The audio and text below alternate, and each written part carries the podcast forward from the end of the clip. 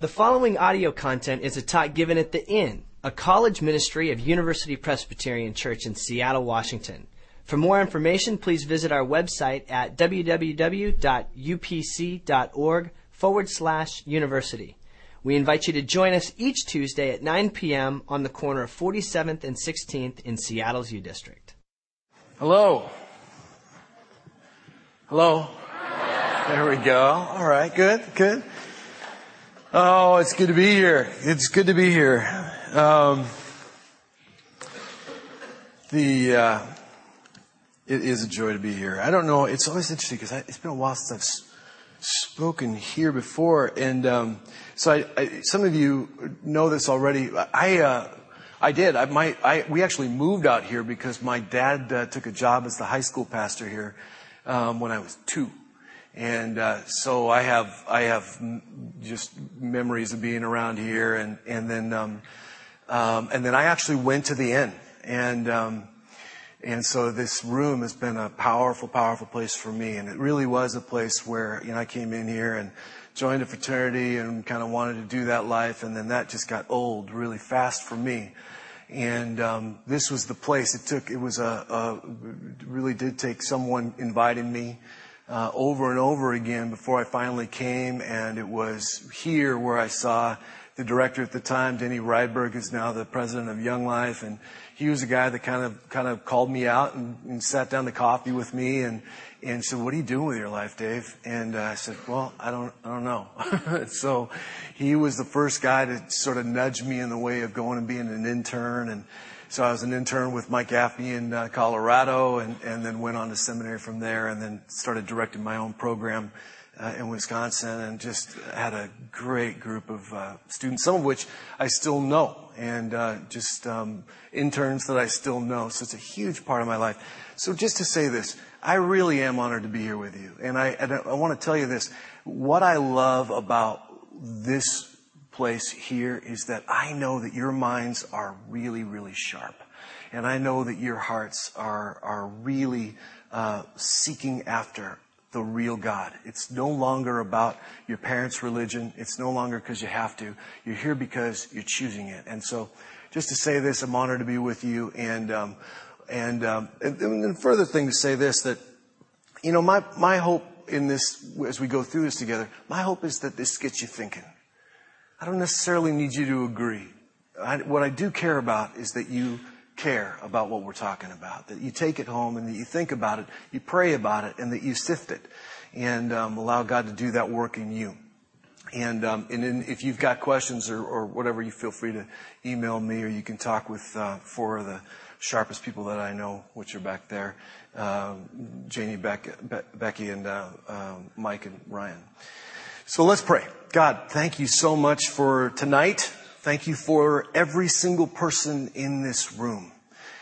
Lord, you know that I believe that there's not one single person here tonight by accident, that you have called every single person here for an appointment. No matter what they thought they were coming for, it's because you want to speak to them, that you've got a vision for their life, you've got a hope for them, that you have created them on purpose.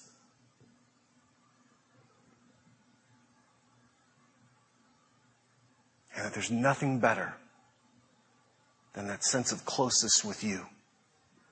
And I know people in this room, some of them feel very close to you. They can see you, they can, they can feel you. And then there are some people in this room I know that feel very distant from you. And so I pray tonight, especially for those people that came anyway in faith, that they would walk away with a sense that you were with them. And that's something that we can't make happen. We have to ask you to do it. So we ask that humbly in Jesus' name. And all God's people said, Amen. So we're getting ready to go on a, uh, on, in a series on relationships. I'm going to be here this week. I'm also going to be here next week. Um, so uh, you're stuck with me uh, for a little bit. And, um, and so, uh, I've told people this may be the night that they want to go catch up on their reading. Um, the, uh, but I'm, I'm, I'm, I'm really glad to be doing this. We're going to talk about, tonight we're going to talk about identity. And this is one of those topics that, that for me is so foundational to the work that I do now. And it was foundational in the work that I did when I was a pastor. Who you are, if you were to summarize it right now in a word, what would it be? Your identity if you were to summarize it in a sentence. From where you grew up, how do people see you? If I were to go to your parents and say, what's their identity? What would they say? It's my belief, you guys, that what Jesus does so beautifully is give people a chance in the middle of their life, in the middle of their story, to suddenly stop and no matter who they've been or what they've been, to suddenly have the chance to take on a new identity. And that this is what changes their life. This is, this is what begins their story as a disciple. They've been a certain identity all the way up until this chapter, and then there's this break. And Jesus comes along and looks them in the eye and says, Yeah, I know where you've come from. But this is who I'm going to name you. He does it with Peter. You've been a fisherman? I'm going to make you a fisher of men. Starts off as a guy with a hot temper. He's blue collar. He's rough. And by the time you get to Acts, he's one of the few people that the church is going to for wisdom. Something has changed. Something has, has developed in him, a new identity. He's no longer seen that way. When I was um, about 22, Matter of fact, it was probably the summer right before I came to the inn. I went and worked with my sister, who's two years younger than me. She wanted to work with horses, and, and we just we were, were tight, and so we were like, you know, we got one last summer before I graduate. Let's go work together. And so we, I said, you know, why don't you go and apply at these Christian camps, and, and wherever you go, wherever you get in doing working with horses, I'll apply to. And and so they, lo and behold, she does this. She lands in this camp in Wisconsin, which I couldn't place Wisconsin on a map. I mean, I knew it was kind of east and up a little bit, but was it Iowa, Ohio? I don't know. It's in that little vicinity. For me, there's sort of this no man's land between here and then like New York. It's just sort of fuzzy. I don't know, just, there's nothing really, you know. And so we end up there and it's hot. I get hired on as a counselor and I go there. Growing up, I got to tell you, when it came to, to, when it came to women, when it came to girls, I was painfully, painfully shy. Just tongue tied. I could not. I mean, it, it, was just, it was, it was the kind of stuff where you're kind of like, oh, no, really awkward. Like extremely just painful, like kind of painful even to watch me. I mean, you know, Valentine's Day, I had my own little kind of first girlfriend, and everybody was bringing these boxes of chocolate. I brought her a hunk of white chocolate, like just here you go. Like it was awkward. She looked at this thing and like, what do I do with it? I don't even know how to eat this, you know. Painful, painful. Brought it in a bag, you know. I mean, that's it was painful. I had, and I had brought this identity, and I saw myself that way. I saw myself as I'm the one that can't talk to women. I just can't. I can't do it. I can't do it. And so I go to camp, and I'm thinking this is going to be. I just had this feeling that, that, that my identity was changing, and lo and behold, at camp there's this girl. One of the best reasons to go work at a camp. Her name was Chris. And Chris kind of walked about six inches above the ground. Just kind of floated. She was just that way. She was just that, just, I just watched her. I was like, she doesn't even really touch the ground. That's, that's Chris. Look at her walk by. And she would walk by and I'd be like, hmm. I can't talk to her. And, and so I had this group of buddies of mine. There's about six of us and we, we kind of bonded and, and I started telling them, I'm like, gosh, she's just great. I just think she's, she's, she's just, you know, the money. And I'm like, I, I, I would love someday, I don't think I actually use that phrase. And, uh, and, uh, so we're, so we're, I'm talking about it and talking about it. And my friends are like, yeah, yeah, yeah, yeah. Here he goes again. And about two thirds of the summer goes by, maybe half the summer goes by. And they used to do these things called counselor hunts. Have anybody worked in a camp here? Anybody? It, it, it's just, it, they, they have these things, and I'm not sure they're safe, They throw, they tell, they tell counselors to go out and hide, and then they send kids just into the woods. go find them. Like, if you all come back, great. You know, we're looking for about a 95% return, so five of you are not here, you know, that's pretty good, you know. In baseball, that's awesome, you know.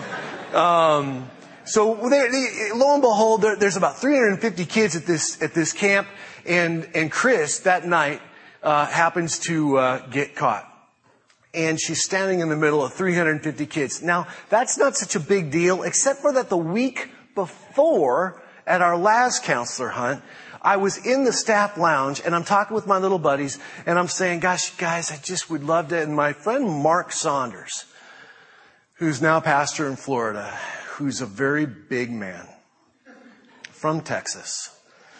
So he talks kind of like this. He says, Dave, I'm tired. I'm tired. That's how they say that. I'm tired. T-A-R-R-E-D. I'm tired. I thought it meant something else. And I was like, you what? And uh, I'm tired. He goes, I'm tired. I'm tired of hearing you talk about her. He goes, I'll tell you what, you have one week to ask her out. Or I'm going to ask her out for you. And I'm like, no, no, no, seriously, Mark, don't, don't do that. No, no, no, I'm just, I'm just tired. I'm tired. so okay, a week goes by and I do zero, like nothing. Every time she's like, she's walking by and I'm like, no, I can't. I just can't. It was like everything in me would freeze up. My throat would close. I could, it was like words would not come out. And if they had, they would have been squeaky. And that's not going to work. Hi.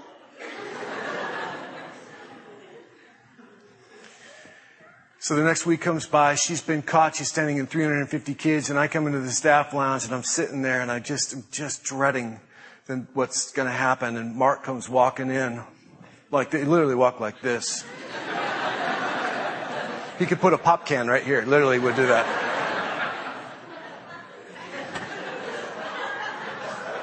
He goes, did you ask her out? And I went, okay, no, I didn't. That's too bad. To have asked her out. And he starts walking like this. And I'm like, no, you know, it's that slow motion feel like, no, And he's just walking out like this, just kind of walking with his, you know, like this out there. And she's standing in the middle of this group. So I literally walk right back, right past him. I'm walking right into the crowd. I'm walking right towards her. And I've got all the, I'm not going to have my buddy ask her out for me. That's like, the, that's more humiliating than if my squeaky voice had done it like on Tuesday. So I, I'm walking forward and I, I walk right up to her and I do a, like a left left hand turn and I just miss it. I just, I'm like, no, I can't. And I go over to the soda machine and I, I buy a soda. I don't to replace Marks or so. I don't know. I don't even want, I don't even want any, a soda. And I, I turn around and he's just walking through the crowd. And it's like, it's like this ocean parting ways through, it's just this sea of people. And I walk right up to her and I walk right in front of him and I put my hand on her shoulder and I looked at her and I said, okay, Chris, I'm not even sure you really know my name. Um, I'm one of the staff members with you and I'm wondering if there'd be any chance possibly you don't have to say yes right now. If you'd like to go out sometime. And she just looks at me startled and then I said, can you tell me tomorrow? And I walked out and I, it's the truth. It's the total, it's the total truth.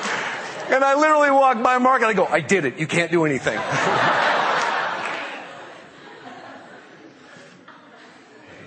she ended up saying yes.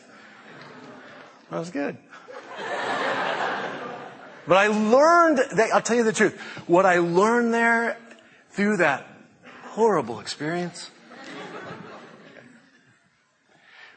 was that my old identity didn't work anymore. My old identity was, was, was getting in my way, and it was time for something new. And I'm thankful for Mark, actually. He's still a dear friend of mine, um, for pushing me. I want to take you through a text. Can we get that up there? Oh, the lighting in here is great.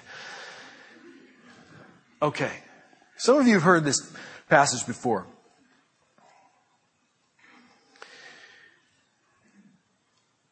Jesus went up to the Mount of Olives, and early in the morning he came again into the temple and all the people were coming to him and he sat down and began to teach them. It's crowded. You can feel the energy in the room. And people are just starting to notice this Jesus and there's a lot of questions about him.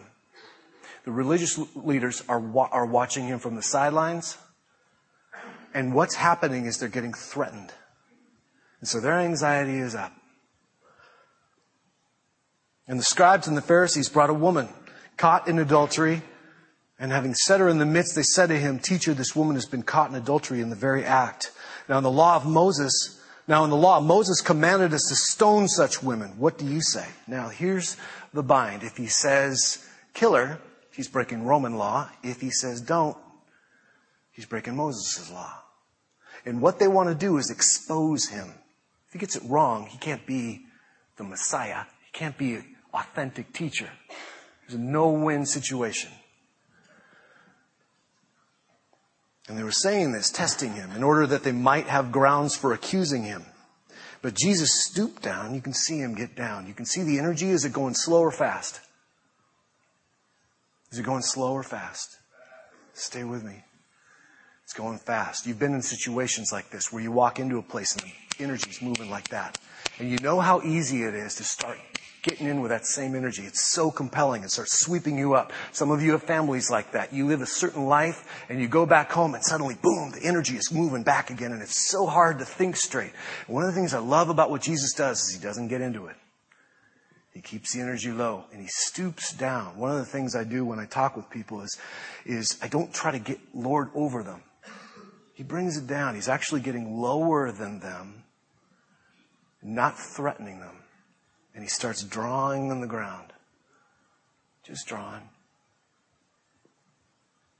What he's doing is he's slowing everybody down. Can't think too well when everything's moving that fast. You know that. When they persisted in asking him, he straightened up.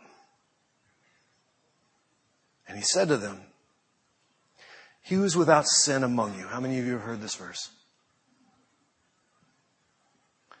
He who's without sin among you, let him be the first to throw a stone at her. And again he stooped down on the ground and wrote on the ground. You can see. He's taking their either or question. And he's putting back a question that forces them to think about options. Some of you know what it's like to be put in a situation where you've got an either or and it's fast paced, either this or that, black or white, good or bad. And you know how compelling it is to, to choose. Some of your arguments that you have in your relationships right now, you know that you have dialogues that get into that kind of a dialogue. Either this or that, this or that. And what Jesus does is he says, you know what, not either this or that. Let's bring it back out and let's give you some options. Slowing the thinking down. And when they heard it, this question he asked them. They began, began to go out one by one, beginning with the older ones. And he was left alone with the woman where she was in the midst. You picture it. You can hear the stones dropping on the ground. You can hear the uncomfortable energy shift as these people begin to look inward on their lives. Instead of looking at this one person that they're taking out and putting all of their anger on, this person that they've embarrassed, this woman who is now labeled. Her identity now is the one who has committed adultery. That is her label. Some of you know what it's like to have a label pinned to you. You're the funny one. You're the problem solver. You're the warrior. There's a fight, you fight it. Maybe it's sometimes when you don't even want to fight, but that's just the role you've always had. You've been put into it. You know what it's like, and everybody around you kind of puts that pressure on you to have that role. Or you're the dumb one. The family makes fun of you. Maybe not overtly, but subtly. You can feel it. You bring a friend home and they can feel it. They're uncomfortable. This is the role you've always had or you're the problem. Everybody else in the family is doing so well. This is systems theory. Systems theory is a, is a kind of a lens that some of us will use in my field that takes a look not just at the individual, but takes a look at the system that they're in, their family or their job, or the inn is a system. Your role. You're the attractive one. You're the not attractive one. You're the capable one. You're the incapable one. You know that role. It tends to, typically can follow you. This woman down on the ground has been labeled. This is her role. And we don't know how long this role has been going on with her. We don't know if this is the first time this has happened. We don't know if this is how her family has seen her. We have no idea. But for whatever, wherever she's come from, that is now what she is. And so even though all these other people have left, what I keep thinking about is how would I feel if I were her in the ground, on the ground right there, having been labeled by a group You're the sinner. You're the bad one. That's it.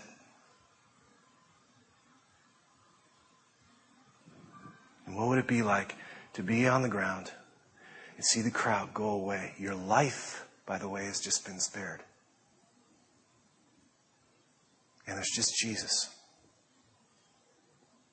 And he's looking at her. And I picture this look that sees her differently. As a daughter, as a woman of honor, of worth, of possibility. The chance for a new beginning, a new identity. She's not done. Women caught like that in those days, you get branded, you get sent out. This is who you are. A lot of the women, if they were caught this way, they become prostitutes. Jesus isn't seeing that. And he says, Women, where are, woman, where are they? Did no one condemn you? You know that feeling of being condemned? That's sentenced to always be the same to never get the chance to change. And she said, No one, Lord. Just to be just stunned. And Jesus said, Neither do I condemn you. Go your way. And from now on, from now on, from now on, that's the new beginning. That's the beginning of her discipleship.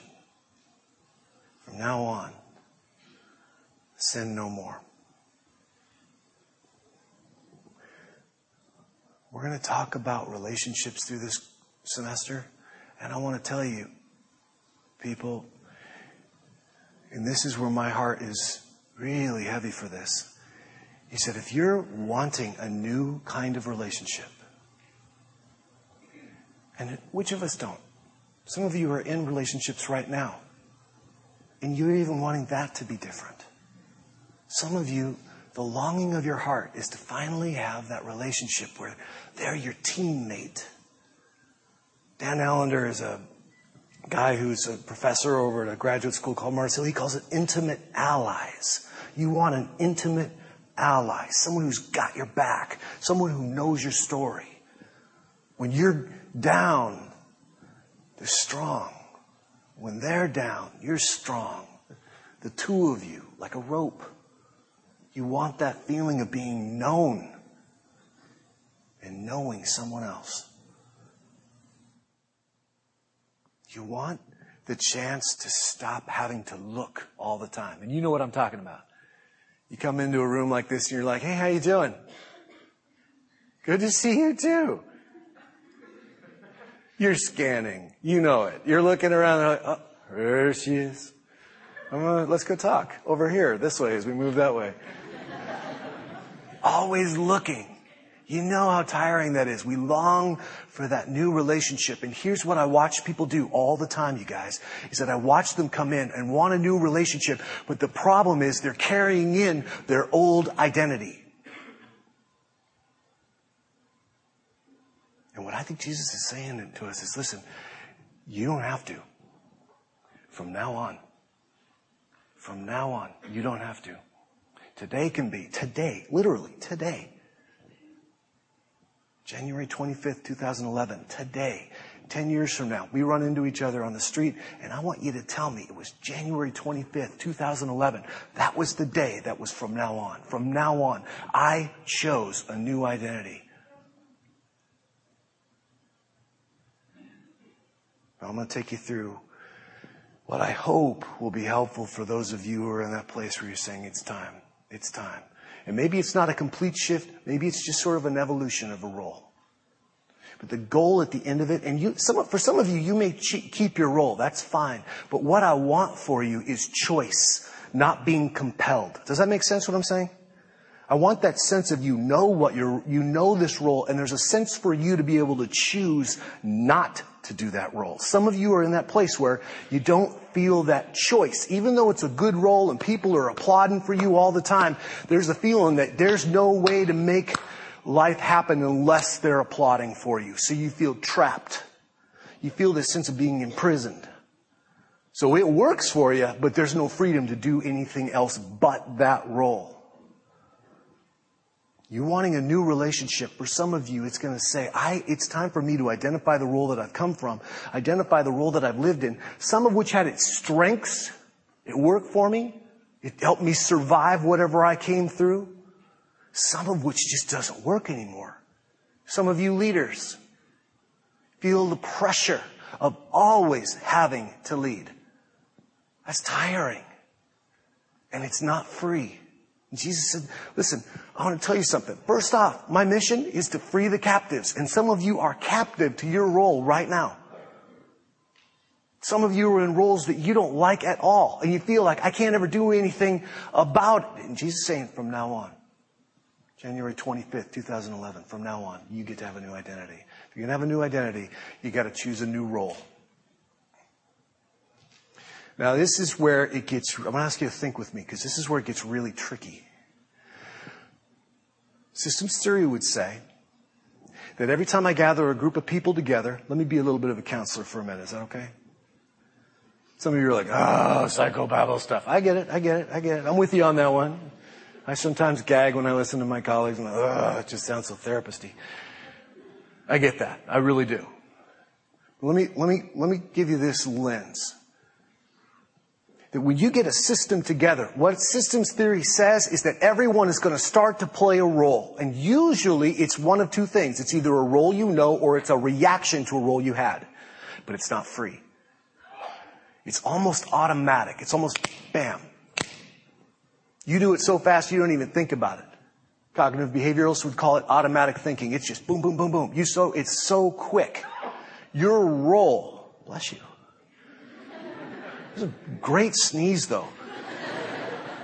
It was like I could have spelled that sneeze. Achoo. Um, sorry, didn't mean to embarrass you. Mine just you can't spell them. Mine is that.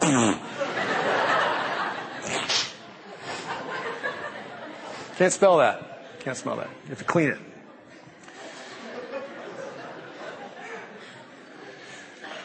So a new role. Here's the deal that some of you, oh, let me talk to some, let me just talk to this person. I, there are some people that their role, if I were to really sit and talk with them, their role is to fix the unfixable problem.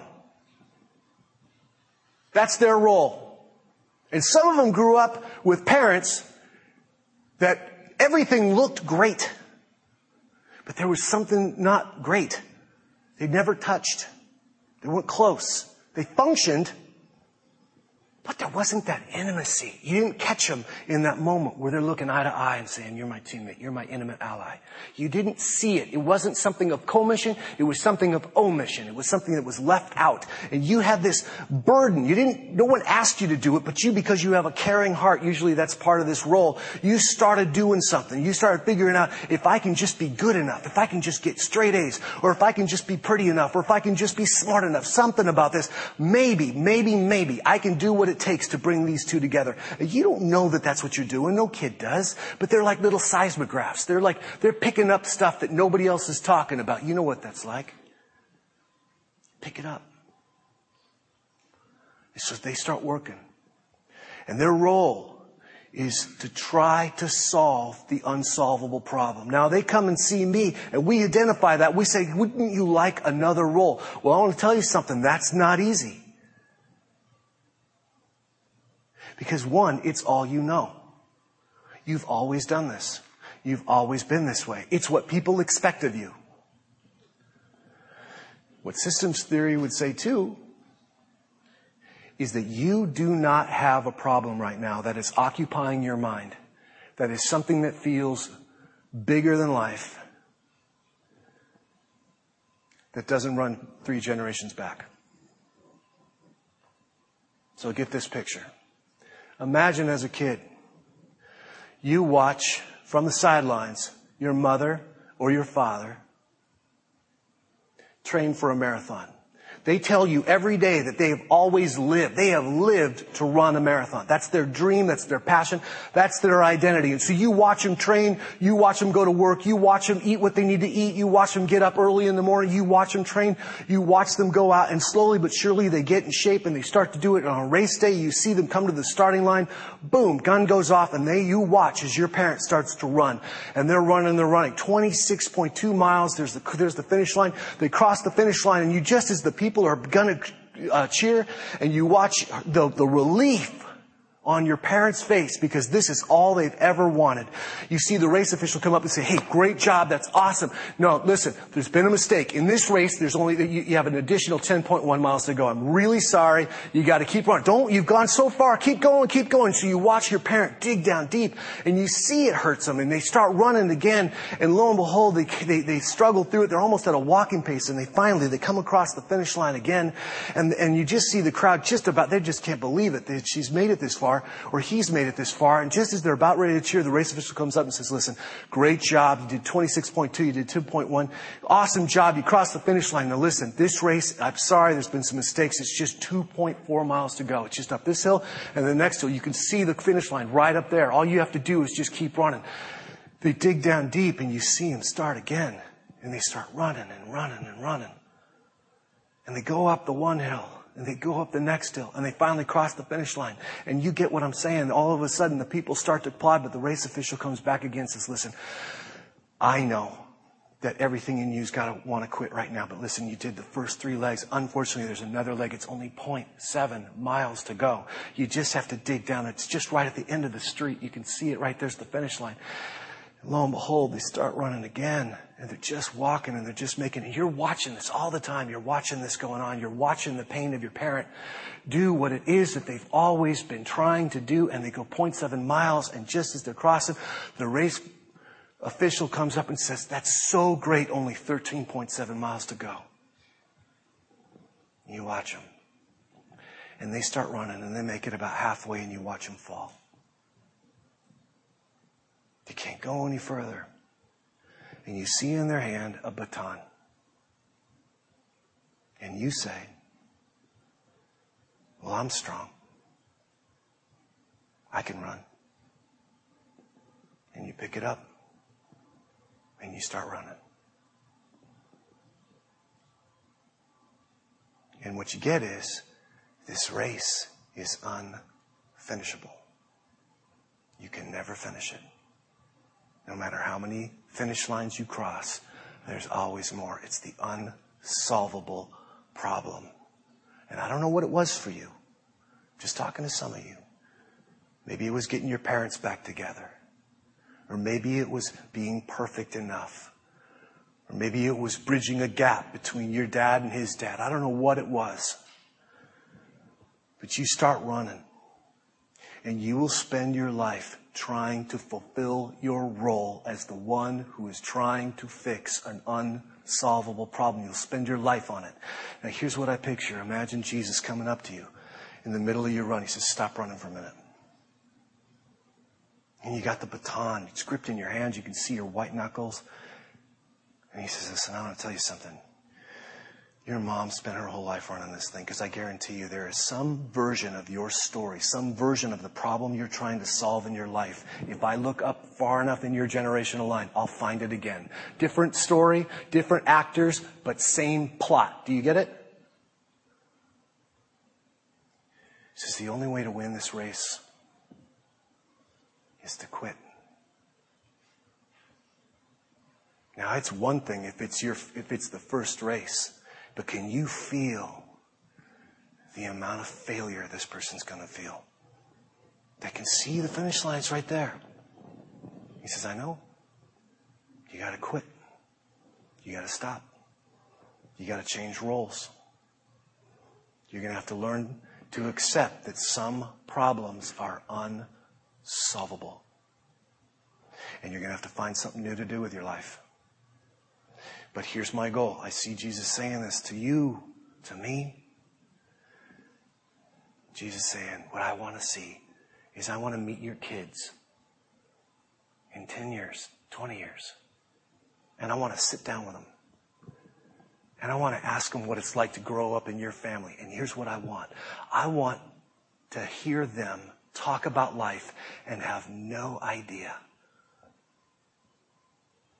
about trying to solve the unsolvable problem. We call it the transitional generation that at some point, some generation's got to say, as far as this storyline goes, here's how it goes. Two people come together. It starts off with hot romance, and then eventually it ends up in fire, in, in fire, and everybody's hating each other, and there's a massive split. That's how it always goes. And I don't even know that, but I, I feel the role. I'm playing the part of the victim. I'm going to walk into this and I'm going to find someone who is going to victimize me and we're going to start a relationship. I'm just going to carry it on. I'm going to carry it on. I'm going to carry it on. some transitional generation is going to say, as far as it goes, as far as it is up to me, this stops here.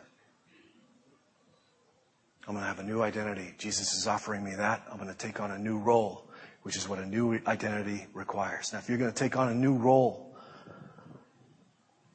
yeah, this is the hard part. We'll get into this a little bit next week, a little bit. But the tough thing that you're going to have to take on is learning new behaviors. Think about this woman. How is she going to learn to start interacting with men in a different way? If she thinks of herself in her old identity as the adulteress, does she view herself as someone who is worthy of a man being a man, talking to her with respect and honor? Not unless she learns the behaviors that come from a new role, that come from a new identity. Are you following me? She's going to have to learn to walk straight. Now, I think Jesus, this is just my read, but I think Jesus was even modeling for her how to stand up to a crowd that's labeling. Because you notice he stoops down, but then every time he straightens up again. She's going to have to learn how to do that. I deal with some people and they're used to being the incompetent one. That's their role. Their identity, their role in the family is to be the incompetent one. So they'll come in and they'll talk to me and they'll sit like this. And I'm not meaning to make fun because we all do something like this. But they'll sit there, talk like this, and they'll go, so I think I really want to make some big changes in my life. And I'm, I'm thinking I'm going to make some big, bold moves where all, every single statement sounds like a question. I'm going to make some big, bold moves. Like they're asking me yeah, I think you are. This, the new behaviors you're going to have to learn with your new role that comes from a new identity. If you want a new kind of relationship, you're going to have to learn how to sit. That's simple. And this is where, honestly, between you and me, I think it's uncomfortable to have to face this sometimes. But it's a huge passion of mine in the work that I do. Earl Palmer was a senior pastor here for a long time. And one of the greatest gifts, I, this is where I learned this from, was him. I went up in front of session when I was going to go to seminary and I came in the, your job when you're going to seminaries. You got to kind of come and tell the session. Ryan just went to a session meeting. Those things are relaxed or tense. That's it. They're tense. Tense, tense, tense. Everyone's tense at session. So I'm coming in there and I'm 23 and I'm, I'm coming in there and, and I, and I, I, I go up there and I want to tell them about my vision and I want to tell them about my new thing I'm doing and I'm just excited to go to seminary and I really hope you guys support me with your money and, uh, thanks. Bye. I'm used to not being strong. I'm used to it. So I do that. Earl Palmer sat me down and he said, David, you got gifts from ministry, man. Because, but you talked kind of like you were five.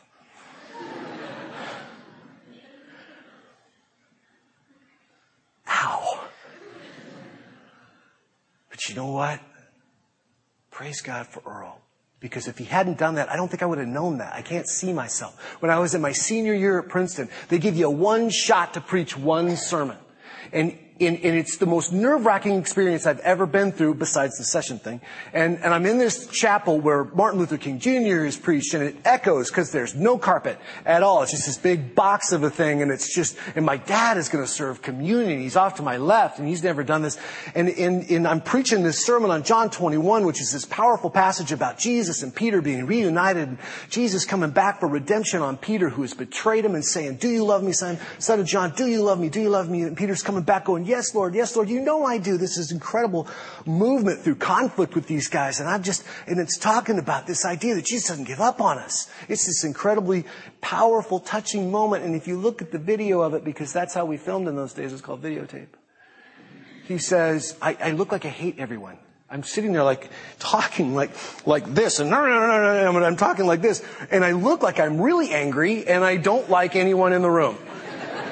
And Jesus said, Simon, son of John, do you love me?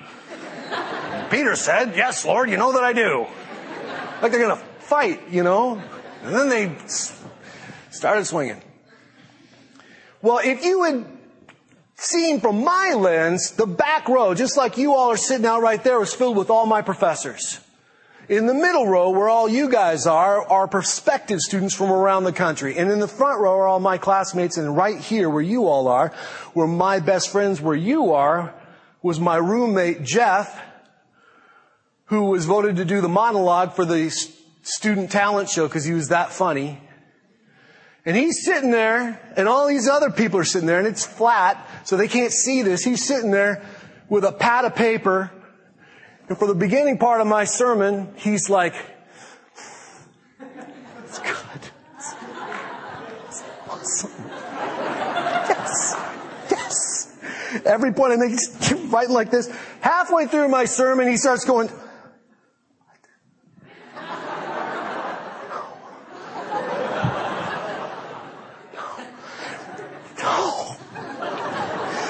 and scribbling on his paper. I can see all this. No one else can see all this. And so what I learned was that my face shuts down when I'm afraid, when I'm just feeling like I'm either going to laugh or I feel judged.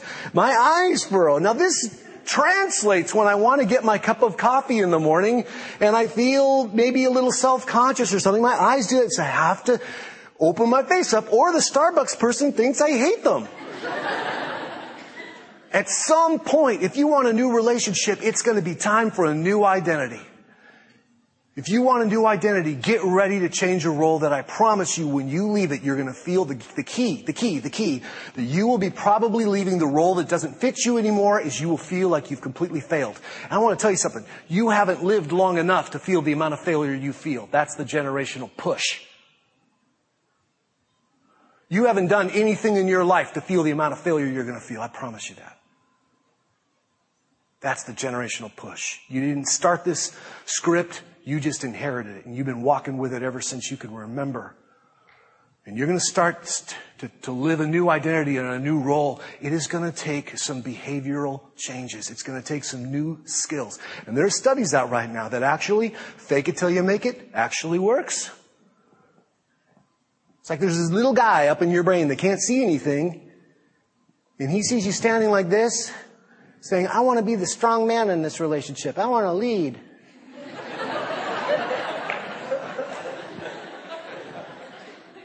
and this little brain, guy in your brain is going, uh, we're standing with our knees together and our shoulders are, are scooped and we're picking at our nails. Uh, no, we're not leading. we're going to be following at best, probably hiding is what we're going to be doing. no, really, I want to lead stand up. Doesn't mean you gotta sit, you know, I get some guys coming in, they're in their Adidas sweats and they're like, hey Dave, how you doing? taking them about five foot by five feet. It's like, yeah, yeah. Some of you gotta shrink it down. Bring it in. Imagine you got about three by three. Fill that. That's your, that's, that's, that's, that's kind of what Jesus, everywhere you go, just imagine, I own this three feet by three feet. I'm just gonna fill it. Drop your shoulders, ladies. Bring your voice down into your chest. You talk like this. You say, I just really want to be a woman of respect.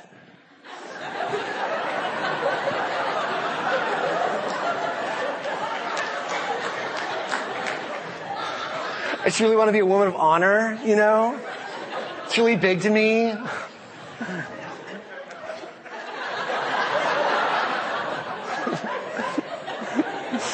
This is a new sweatshirt. Seriously, small group, be quiet. I'm leading.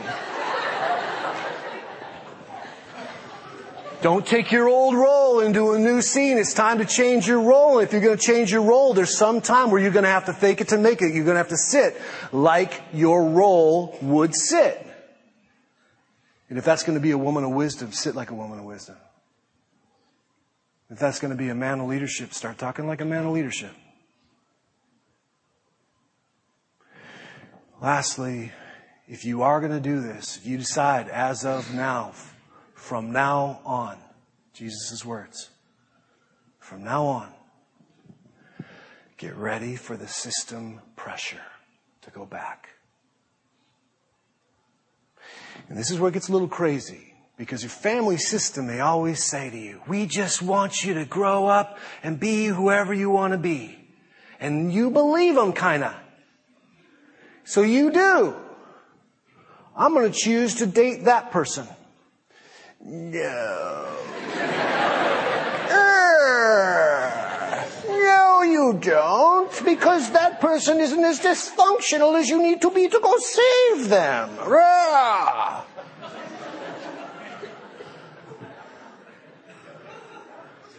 Get ready for the pressure. Systems theory says no system wants change. Homeostasis, its main drive is to stay as it is, even if it's awful even if it doesn't work. And you can get people saying, I just want a different relationship.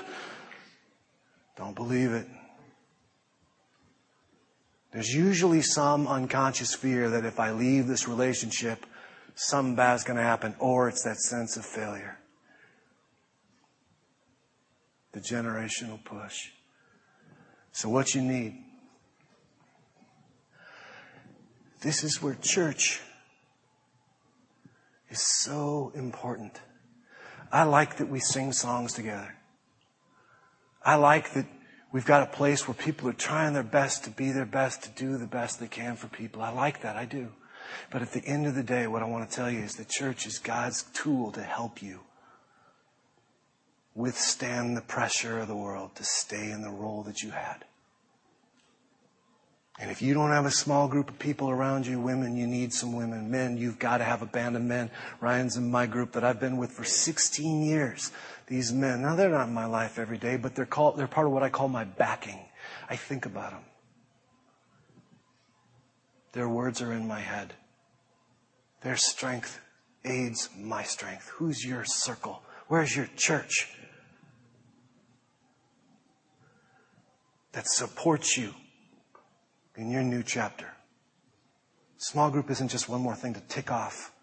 Small group is your support. It is your help when you go into the old system that you come from, the vice, and maybe that old system is your fraternity where you are the party person and it's just not working for you anymore, or you are the easy person. You know what I'm talking about. You don't want that anymore because it leaves you feeling like you've been drinking salt water all your life, getting more dehydrated the more you put down. You get ready to feel the slow. We used to call it the 30 day disease, Christian conversion in our house. Give them 30 days, they'll be back. That's systems. Because all they're going to do is they're going to be around everyone drinking. And it starts slow. And eventually they start coming back and they find their old role. And it's comforting a little bit. You're going to need a system to help you change in a system. I promise you you're going to need the empowerment of the Holy Spirit.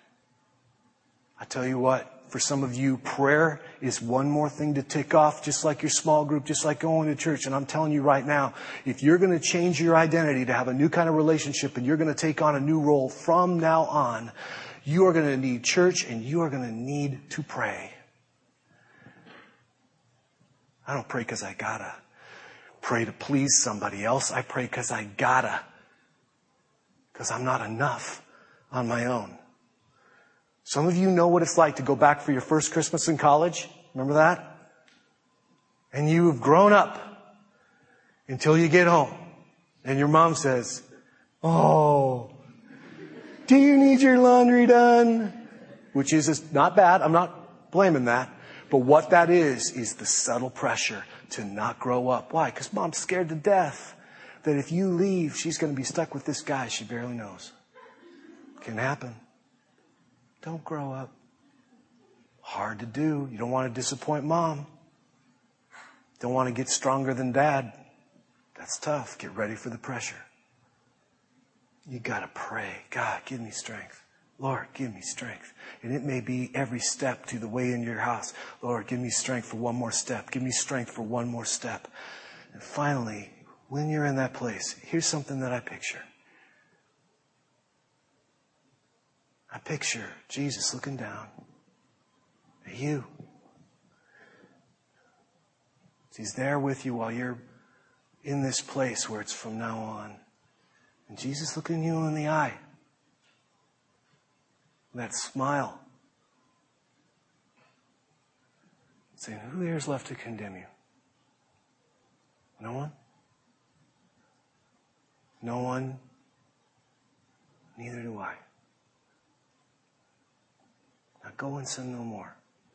From now on, new identity, new role, new behaviors, new chapter. Discipleship for you begins now. That is identity. And if you are going to talk about relationships, you got to start there. God, thanks for everybody in this room. I pray that you sift these words, sift them out. Some of these are not going to be right for some people, and for some people, they are going to be the beginning of a long journey. And I pray, Lord, that they would feel your love for them, that they would feel how much you like them, that they would sense how much you know about them and how much you see for them. For some of the people in their old role, they're going to feel like they got to master this tomorrow because that's their old role. Help them to resist it, Lord.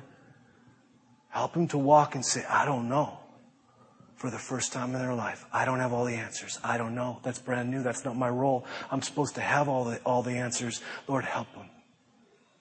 For some of the people who've never had any answers, Lord, I pray you'll help them find wisdom so they can start to speak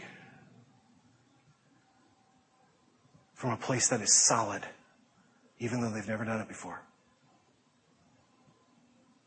I'm excited for them. And I do pray that I run into them in the next 10 years, 20 years, and I hear about January 25th, 2011, from now on, that this was the day the new chapter started, the new identity began, the new role was taken on the new behaviors were beginning to be practiced, and the power of the Spirit came into their life in a way they've never known before. I do pray for that. And all God's people said, Amen.